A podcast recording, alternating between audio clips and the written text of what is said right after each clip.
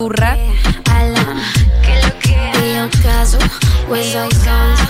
Diguito.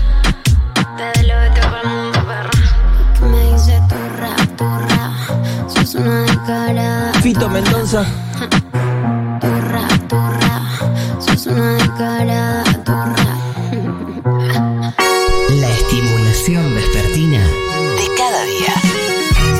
Seguro La Habana 2021.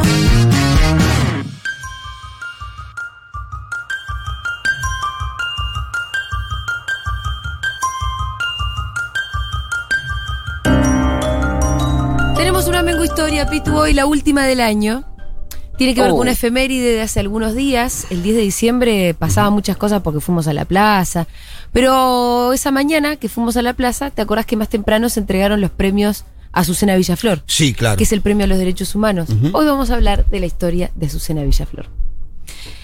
Azucena Villaflor trabajó como telefonista cuando era muy jovencita en una enorme planta de Siam, cosas que poca gente sabe, donde Siam, se fabricaban heladeras. Exactamente, una planta además que con el impulso peronista a la industria, bueno, ahí todo eso fue muy grande. Y se puso de novia con un delegado sindical peronista también, con Pedro De Vicenti.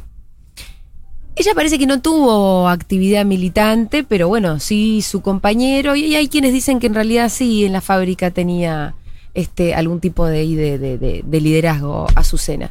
Bueno, pero cuando formó una familia se dedicó enteramente a su familia, tuvo 4 hijos, uno de ellos Néstor, que en los 70 se hace montonero. Y a los 8 meses del golpe militar, Néstor y su compañera fueron secuestrados por un grupo de tareas. Así que bueno, empieza la historia de Azucena Villaflor ahí, como la de muchas otras, madres desaparecidos, empieza a dar vueltas por la comisaría, por las comisarías, por los hospitales, por las iglesias, presenta un habeas corpus, el mismo circuito que hacían todas las otras mamás que estaban en una situación parecida a la de ellas, ¿no? También va a una vicaria de la Marina, porque ahí se comentaba que había un cura que por ahí daba información. Entonces se encontraban en la vicaria, las madres, se encontraban en las comisas, se iban encontrando en este circuito. Y en un momento Azucena se da cuenta que estaban haciendo exactamente lo que los milicos quisieran, estar adentro de este laberinto sin salida y sin encontrar ningún tipo de respuesta. Y entonces Azucena empieza de alguna manera a agitar a estas otras madres con las que se estaba cruzando a que fueran a Plaza de Mayo. Si vamos a Plaza de Mayo, vamos, para estar enfrente de la Casa de Gobierno. Visibiliza. Exactamente, y hacer ahí el reclamo, ¿no? Entonces ponen el 30 de abril de 1977 como la fecha en la que se iban a juntar en la Plaza de Mayo. Y fue así, fue un 30 de abril de 1977 la primera reunión de las madres de Plaza de Mayo. 30 de abril del 77. Un sábado. Y ahí se dieron cuenta que no era lo mejor un sábado, porque la Casa de Gobierno estaba reserrada, no había nadie. Uh-huh. Sábado no había nadie, ni siquiera en la plaza, nadie que las viera, nada. Y eran 14 ellas. Pero bueno, ahí se dieron cuenta que no tenía tanto sentido hacerla un sábado, la próxima creo que fue un viernes, y terminan haciéndose los jueves, al día de hoy cada jueves, ¿no? Hay una ronda. Todos los jueves. Todos los jueves. 4 de la tarde. ¿Y por qué ronda? Esto también es una historia interesante, porque había estado de sitio todo el tiempo durante la dictadura, entonces cuando ya se juntaban y cuando ya empezaron a ser como 300 madres, venían los canas y les decía, circulen. Entonces las señoras, circulaban, y así es como empiezas a establecerse las rondas, ¿no? De las madres de Plaza de Mayo, a partir del famoso circulen. Bueno, las madres empiezan a hinchar cada vez más las pelotas, ¿no? Ellas logran en julio de ese año, de tanto que estaban rompiendo las bolas, tener una reunión con el Ministerio del Interior, Arguindegui, con un grupito. Arguindegui decide recibir a un grupito, sobre todo porque conocía a una de ellas, cuyo marido había sido militar. Uh-huh. Bueno, y en este grupito de 3-4 madres estaba Azucena. Se juntan con Arguindegui. Vamos a escuchar cómo les fue en esta reunión a María del Rosario Cerruti, que nos lo cuenta en este audio. Ese día nos recibió a Azucena, a Beatriz de Neujas y a mí. Las tres fuimos. Bueno, cínico total, la reconoció a Beatriz y le dijo: señora, su hija todavía no apareció. ¡Qué cosa! Si mire, tengo esta agenda llena de nombres de los hijos de mis amigos. Se van del país y no dicen dónde van. Hay chicas que están ejerciendo la prostitución en México. ¿Usted lo puede creer? Y Azucena se puso como loca. Le dijo: sus amigos, las hijas de sus amigos estarán ejerciendo la prostitución. Nuestras hijas están desaparecidas. Pero señora, no diga eso. Así, con un cinismo. Bueno, le dijimos: si no nos da respuesta de la plaza, no nos vamos a ir. Aquí vamos a permanecer hasta que nos quedemos sin piernas caminando por esta plaza. Bueno, no le fue muy bien en la reunión. El chanta de Arguindegui le dice: ¿cómo? Que están desaparecidos. Es que se van y no avisan. Obviamente que estas madres sabían que sus hijos... Nada más bien. No se habían ido a ejercer la petición a México, ninguna de esas cosas, ¿no?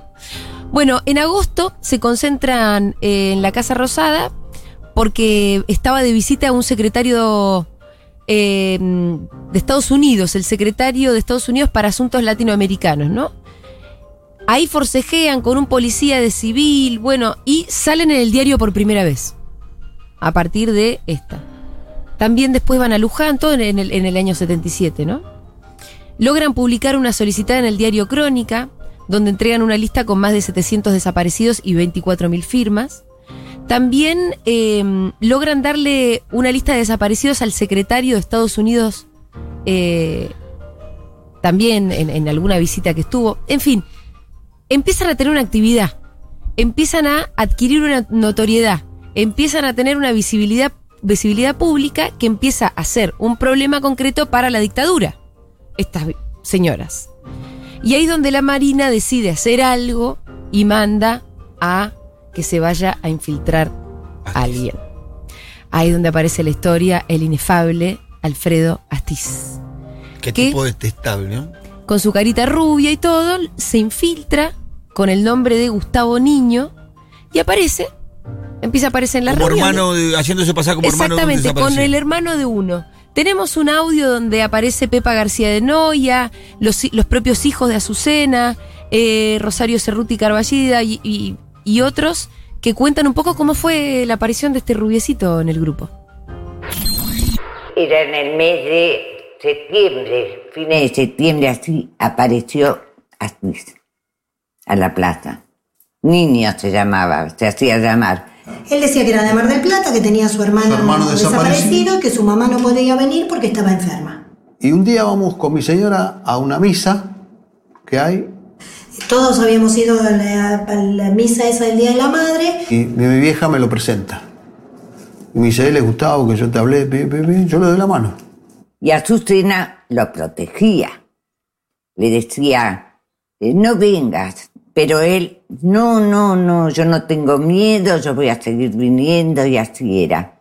El primero que no le gustó para nada la actitud de este muchacho fue a mi viejo. Mi viejo se dio cuenta y le decía a mi mamá: acá pasa algo raro, no es de tanta confianza. El único que tuvo recelos de Astiz siempre fue el marido de Azucena. ¿Ah, sí? Siempre. Porque el Pedro la acompañó siempre a Azucena, en todos los momentos. Mi mamá, por ejemplo, una vez le dice a mi papá de traerlo a dormir a mi casa, porque no tenía plata, porque pobre este muchacho, qué sé yo. Mi papá le dice que no, porque yo soy su hija mujer, vivo acá, mi mamá tiene mucha actividad, sale y entra, mi mamá haciendo sus cosas, y entonces le dice que no, que un varón a esta casa no lo traiga. No queríamos que fuera un chico joven, teníamos miedo que lo llevaran. Y dice: pero este chico es un inconsciente, ¿qué hace siempre pegado a Azucena? Y la gente creía que era hijo de ella. Y lo vi físicamente... bastante parecido a mi hermano, Néstor. Y yo creo que por ese lado le entró a mi mamá. Pero ella siempre lo cuidó. Nunca se imaginó que la iba a traicionar. Esta era Azucena. Y él la traicionó, porque él fue el que la entregó. Bueno, ahí está la descripción de la llegada de Astiz. A mí me impactó mucho que Azucena lo protegiera tanto, cuando el propio marido de Azucena sospechaba de este chabón Y como lo explica Pedro, otro hijo de Azucena, se parecía a Néstor, al desaparecido. Uh-huh. Y ahí se conmovió Azucena. Quiero decir que estos testimonios fueron extraídos de Bio.ar, que es una serie documental de Canal Encuentro conducido por Gabriel Di Meglio. Así que bueno, de ahí sacamos un poco todas estas voces. Bueno, Azucena se propuso publicar una solicitada el 10 de diciembre, Día Internacional de los Derechos Humanos, con la lista de los desaparecidos. Se propone eso, así que el 8 de diciembre se juntan en la iglesia de la Santa Cruz a terminar de juntar la plata y terminar de, qué sé yo, de conversar las cuestiones de la solicitada, ¿no? Y ahí donde Astiz marca a quienes había que secuestrar. Con un beso, ¿no? O con un abrazo. Hay versiones de beso y abrazo, ¿no? Pero es... algo parecido. Totalmente. El que marca, ¿no? Y fue en esa misma reunión que un grupo de tareas secuestró a 7 personas. 2 madres, Esther de Cariaga y María Ponce de Bianco, y a una de las monjas francesas. Claro. El famoso caso de las monjas francesas, ¿no? Al día siguiente secuestran a la otra monja francesa. Vamos a hacer acá un paréntesis, porque seguramente ustedes habrán escuchado el caso de las monjas francesas.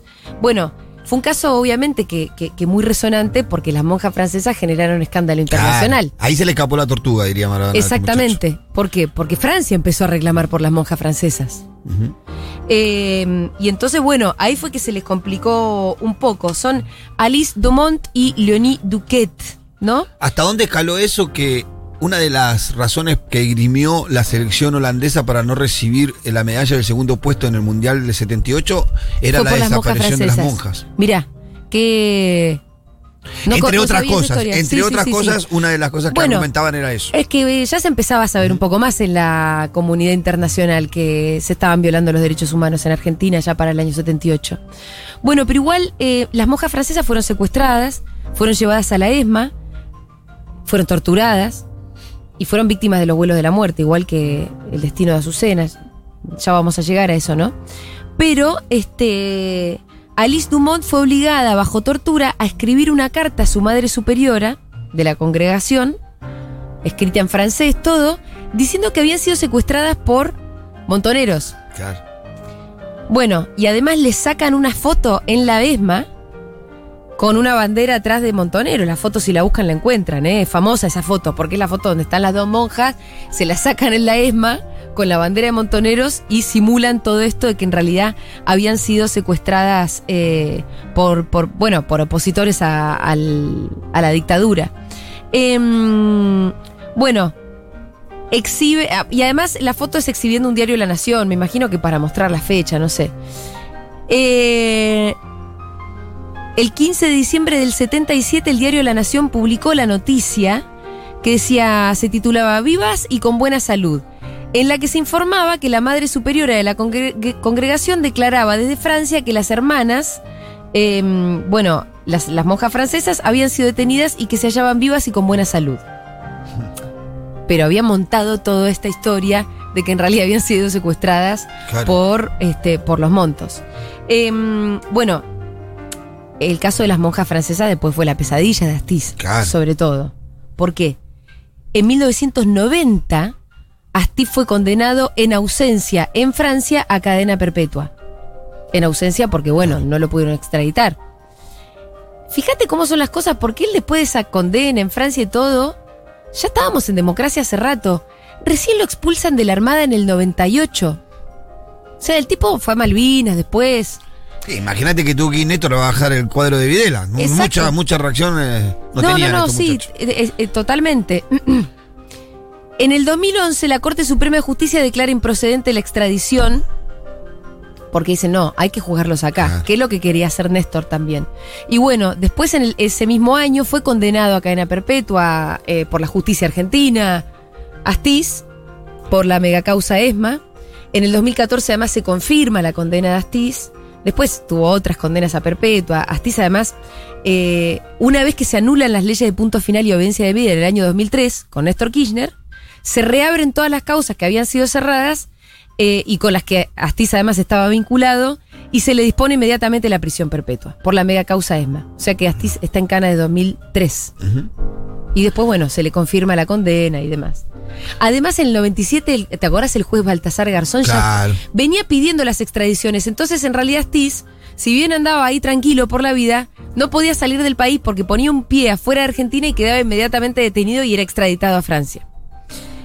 Bueno, volviendo a Azucena, este es un breve paréntesis sobre las monjas francesas. Después, acá se llevan a dos madres en esa misma reunión en la iglesia de la Santa Cruz. Las marcan ahí y se llevan a un par. Se llevan a 7 personas. A pesar de todo el terror, Azucena decide seguir adelante con el tema de la solicitada. Pero vamos a escuchar a Rosario Cerruti Carballeda cómo cuenta el momento del secuestro.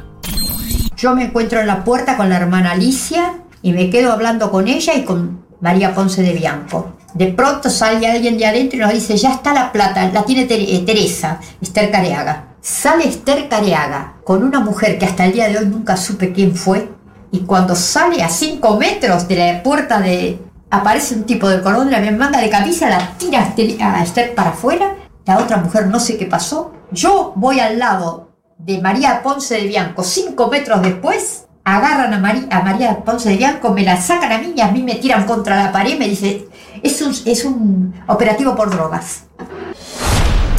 Es un operativo por drogas. Es la excusa más insólita para llevarse a 2 monjas, claro, en una iglesia y a 2 madres. Bueno, obviamente que se asustaron con este secuestro, pero deciden seguir adelante. Fueron al diario de La Nación a las 9 de la mañana del día siguiente con la solicitada famosa, y el diario, con la excusa, creo yo, de que estaba manuscrita, se la rechazan. Pero entonces ellas fueron rápidamente al Ministerio de Economía, donde trabajaba el marido de Nora, Cortiñas, y pasaron toda máquina. Vuelven al diario La Nación. Tomen, acá ya está, mecanografiado. Y las solicitadas son carísimas. Claro. También lo eran para las madres de Plaza Mayo en aquel momento. Sí. Entonces vienen con las bolsas de monedas porque habían estado juntando plata, haciendo colectas. Y La Nación no les quiere aceptar las moneditas. Sí. O sea, primero no les aceptan el manuscrito, van, mecanografían, vuelven. No les querían aceptar, bueno, van. La Nación siendo La Nación. Sí, totalmente. Pero finalmente la solicitada se publica. Y esto es una cosa absolutamente histórica. Esa solicitada del año 77, donde La Nación publica una lista de desaparecidos. Entre la lista, entre los firmantes, en realidad estaba este tal Gustavo Niño, que era el nombre que estaba usando Astiz como infiltrado. Bueno, Azucena Villaflor se levanta el 10 de diciembre y se va a comprar el diario, a ver si había salido la solicitada. Y compra el diario La Nación, compra facturas, vuelve a la casa, abre el diario y la solicitada estaba borrosa. Entonces va a despertar a su hija, le dice que el diario estaba borroso, que se iba a ir a otro kiosco más lejos a comprar otro ejemplar y que ella quería comer pescado al mediodía, y ella le dice sí, que entonces bueno, me voy a comprar el almuerzo y el diario. Así que se fue a otro kiosco, y a plena luz del día, en la esquina de Avenida Mitre y la calle Kramer, la secuestran a Azucena Villaflor. Se la llevan a la ESMA, fue torturada, y después la arrojaron en los vuelos de la muerte. A principios de 1978 aparecen en la costa atlántica 3 cuerpos que son enterrados como NN rápidamente, ¿no? En una fosa común, en el cementerio General Lavalle. En el año 2005, pasó mucho tiempo, el equipo argentino de antropología forense, bueno, obviamente con su tecnología y su labor. Uno de los mejores equipos del mundo. Del mundo, ¿no? Porque además lo llevaron por el mundo. Lo que descubren es que son los restos de Azucena Villaflor, de las 2 madres secuestradas el 8 de diciembre, que habían sido arrojados al mar en un vuelo de la muerte un poco tiempo después de su desaparición. Es decir, la torturan a Azucena, porque hay gente que la vio en la ESMA, y esto también está en testimonios, las torturan a las monjas y demás, pero bueno, las fueron víctimas también de los vuelos de la muerte, ¿no? Hay una historia que en todo esto a mí me conmovió bastante, y es que Azucena dentro de la ESMA seguía militando, porque se le seguía preguntando los nombres a los secuestrados y memorizándoselos para el día que ella pudiera salir. Ella pensaba que le iban a largar, la verdad, porque aparte era una madre, ni siquiera ella no era militante montonera, ni guerrillera, ni nada. y para poder ir a contarles a las mamás que sus hijos estaban vivos y que estaban bien. Bueno, no fuese el destino de Azucena Villaflor, porque